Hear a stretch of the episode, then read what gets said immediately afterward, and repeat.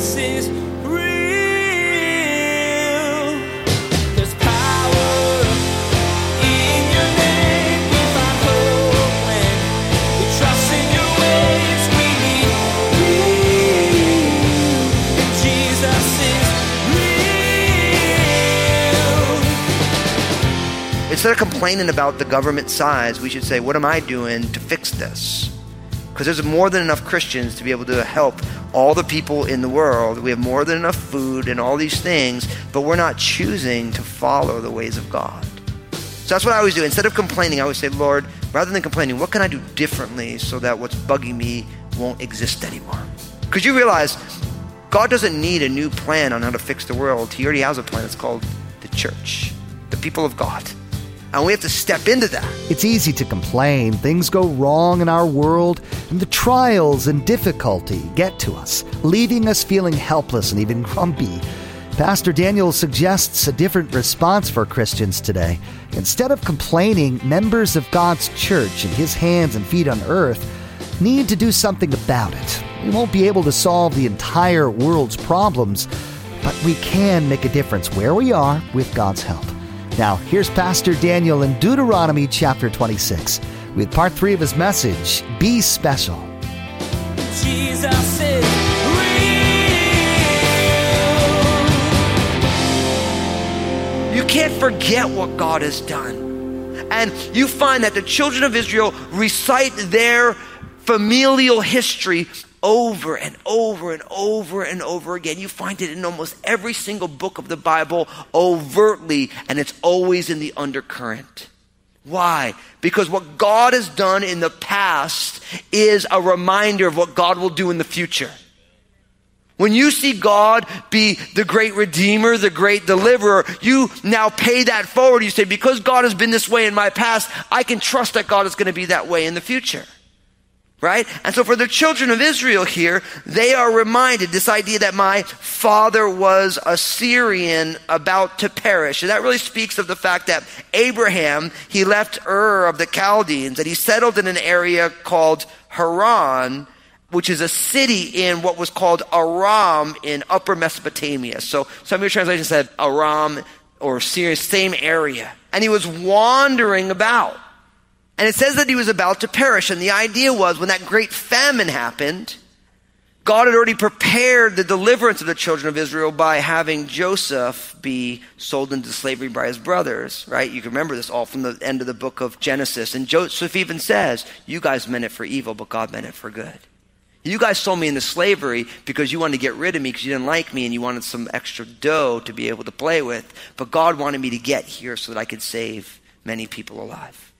And I could be God's vehicle for it. So even though they were in dire situation, right? Joseph was there, and then Joseph sent for them. And because of the vision that God had given Pharaoh that Joseph was able to interpret, there was enough grain in Egypt to provide for everybody, right? And it says that they go there few in number.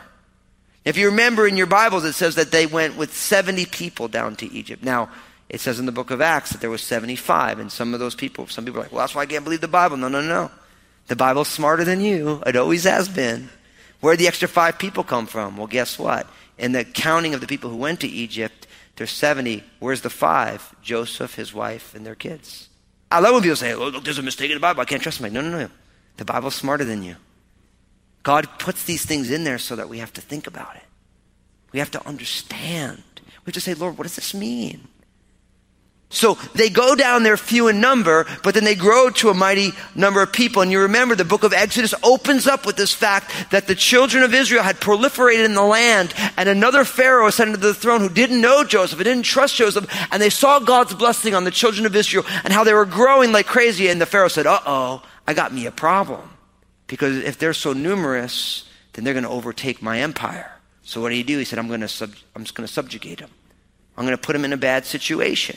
And they recite all this stuff, all these things that we have read. The Egyptians mistreated us, and they afflicted us, and they laid hard bondage on us. So what do we do in verse 7? So we cried out to the Lord your God of your fathers. My friends, listen. The first person to call upon when you are in a hard place is the Lord. You have to remember that.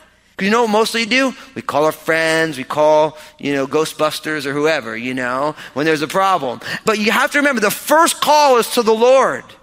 See, and the beauty is when there's no other options, the only person you have to call upon is the Lord. And in some ways, that's the most beautiful place to be. But I want you to put the Lord on speed dial.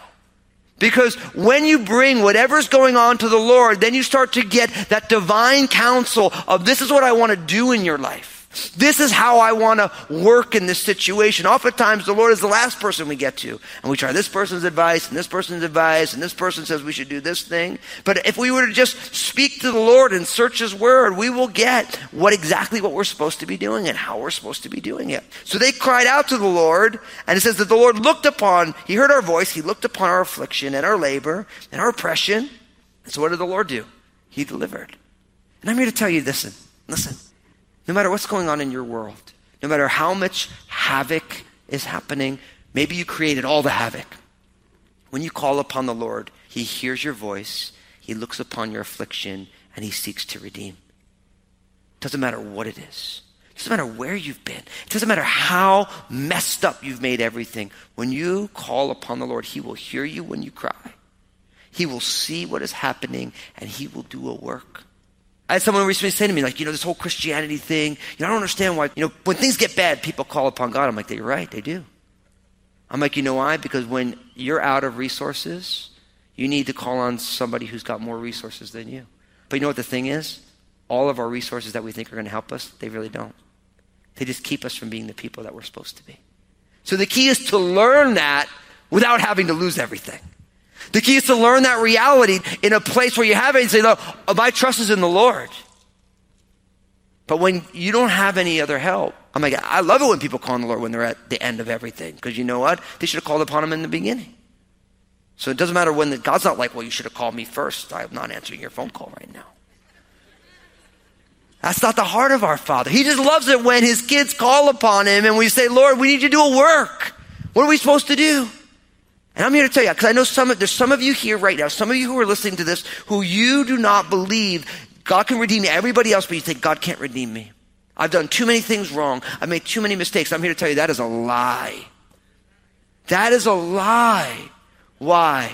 Because the enemy of your soul wants to keep you right where you are, which is lost, because he's lost, and misery loves company, and he wants you to be there. But I'm here to tell you that if you cry out to the Lord, no matter where you're coming from, no matter what it is, He will hear your voice, He will see what is going on, and He will do a redemptive work. That's a promise. It's a promise. Now, I'm here to tell you, God's redemptive work often never looks the way we think it will. The children of Israel did not expect God to do all that He did with Egypt. I mean, remember, God started bringing plagues on Egypt, and things got harder for them before it got better. Right?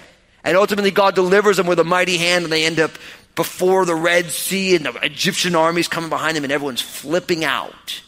But God still redeems. God's ways of doing it are unique. So I always tell people, God didn't redeem. No, He will, but it often doesn't look the way you think it's going to look. But God's ways are higher. They're better. So there's this constant recital of God's faithfulness.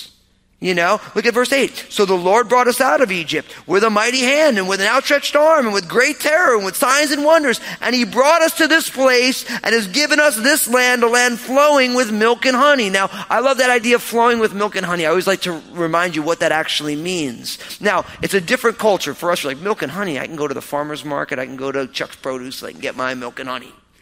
But a land flowing with milk and honey means there's great lands for grazing. So all the cattle can get what they need and have a lot of milk and honey. This was long before high fructose corn syrup and cane sugar and sucralose and Splenda. The only way to sweeten your food was with honey. A land flowing with milk and honey was absolutely awesome. It was like going to Costco and everything's free. You know what I mean? It's like, that's what it's talking about. It's like being in a Twinkie factory and you own all the Twinkies. That's like my heaven spot right there, Walk into a Twinkie factory and that's all yours. Just go like, yeah. So insert your favorite foods and you won't get fat eating them and you'll live forever eating them. That's what a land flowing with milk and honey is. A good land. That's what it means. But notice what it says in verse 10. Because God has done that, verse 10, and now behold, see, God does his thing and we respond to God's good. And now behold, it says here, I have brought the first fruits of the land which you, O Lord, have given me. See that? God does all this amazing stuff and we respond by giving the first fruits back to the Lord. Lord, this is the first fruits of the land that you gave me. All this that you have given me, I turn it back to you, God. And my friends, I want you to live lives like that. You give God the first fruit of your time.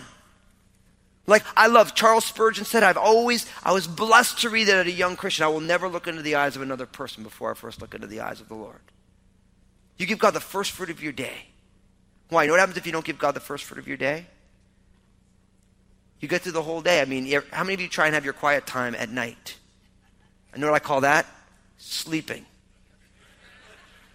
Because you're like, Lord, I'm going to pray, and you're tired, and you shut your eyes, and you wake up the next morning drooling on your Bible. That's how that works. You know how I know that? Because I've tried. But when you give God the first fruits of your day, you give God the first fruits of your energy. What most of us do is we design our entire day and we do everything and we give God whatever's left over. You know what you find? There ain't nothing left over. You're giving God the leftovers of your day. No, you give him the best of your day. You take the gifts that God has entrusted you and say, Lord, I'm going to give you the best of my energy in those gifts.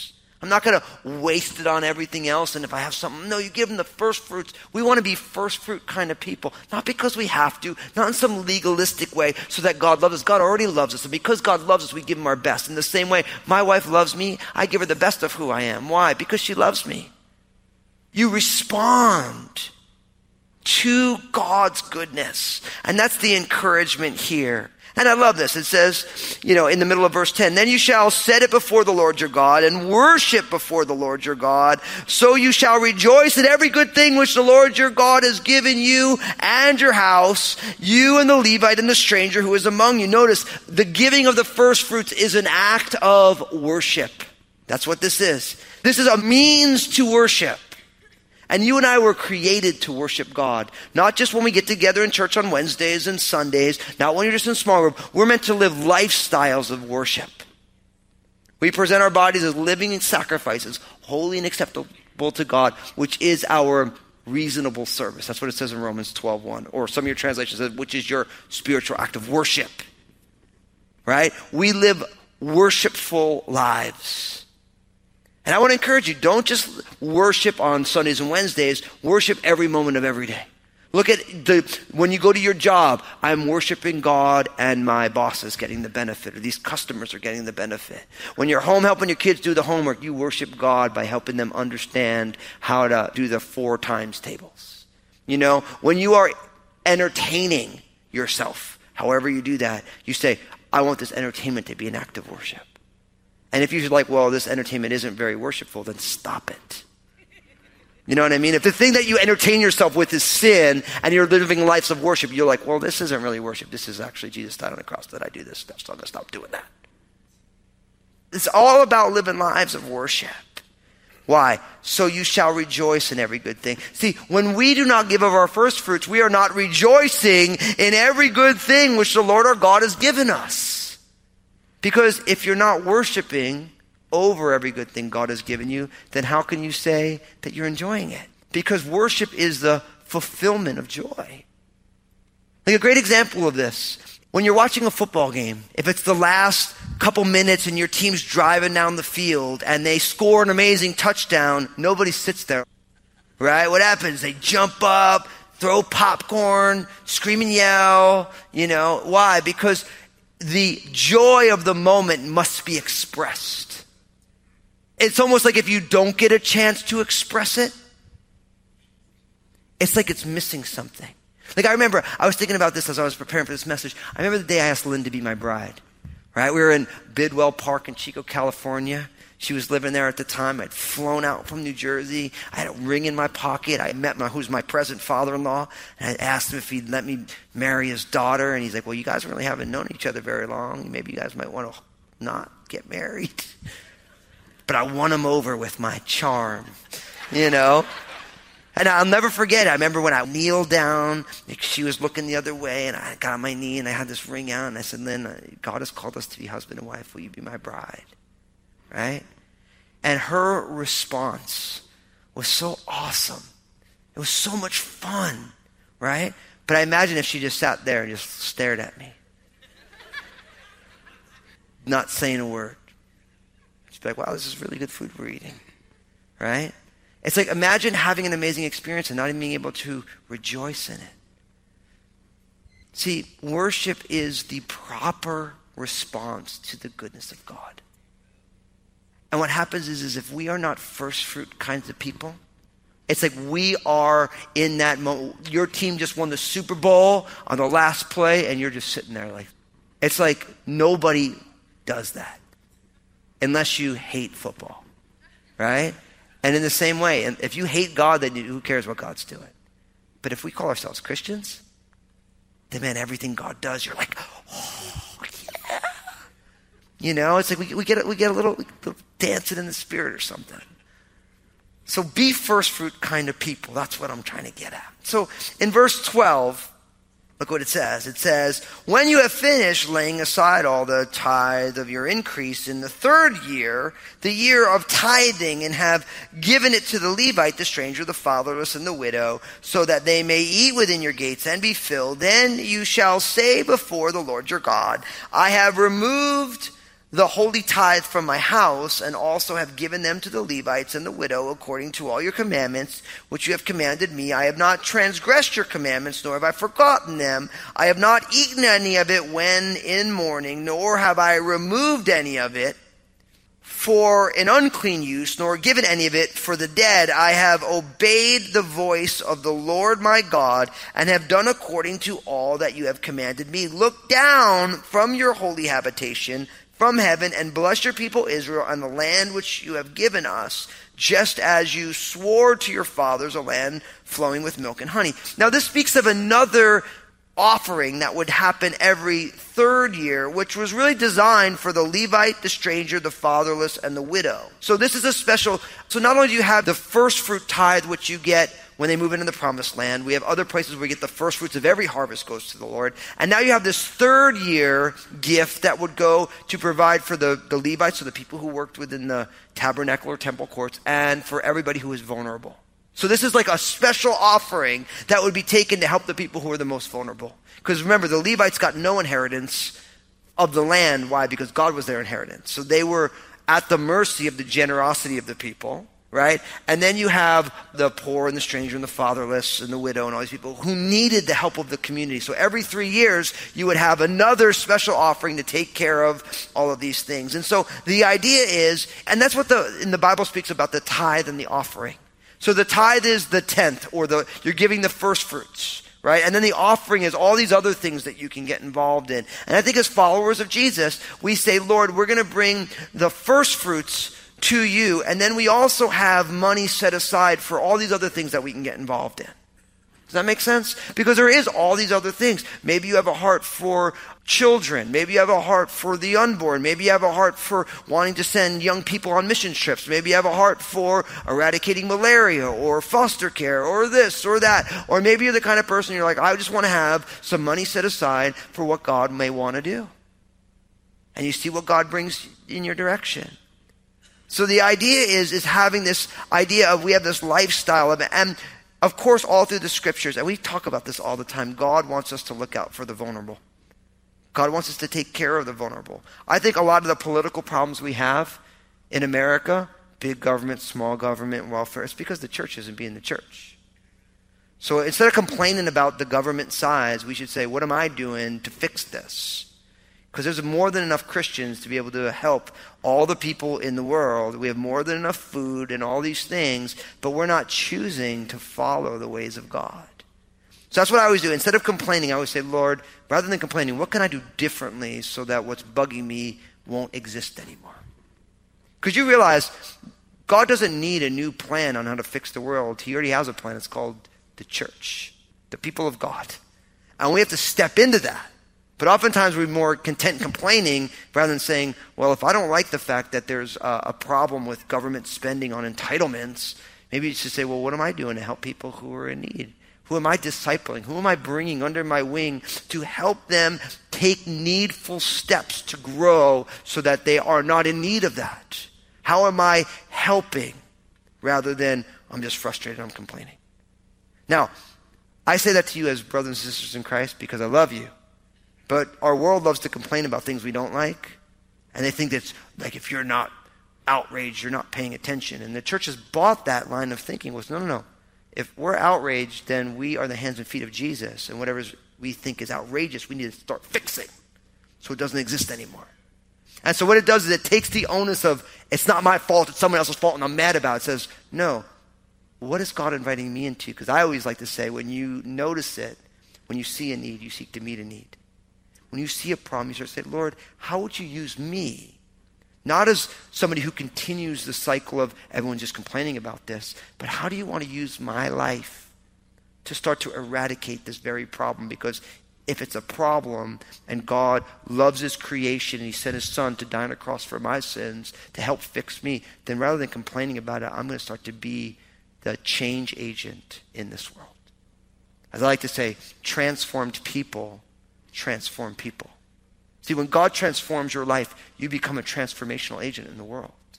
And if you're here today and you put your faith and trust in Jesus, then you are transformed and in the process of being transformed. And God wants not you just to be transformed, but he wants you to be an agent of transformation in the world around you. Powerful stuff, eh? Look what it says in verse 16.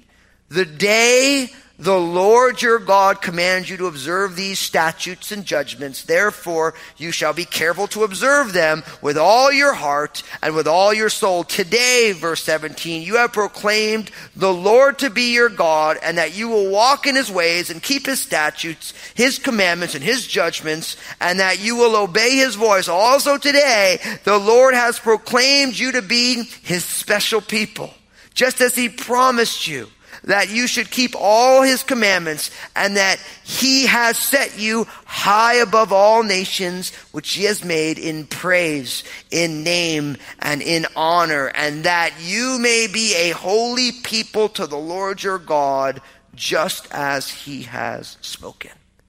See, this is a closing statement for this middle section, right? Where it's like, we got all this retelling of the law. Now you have this closing statement. Notice, first, that God is looking for obedient people.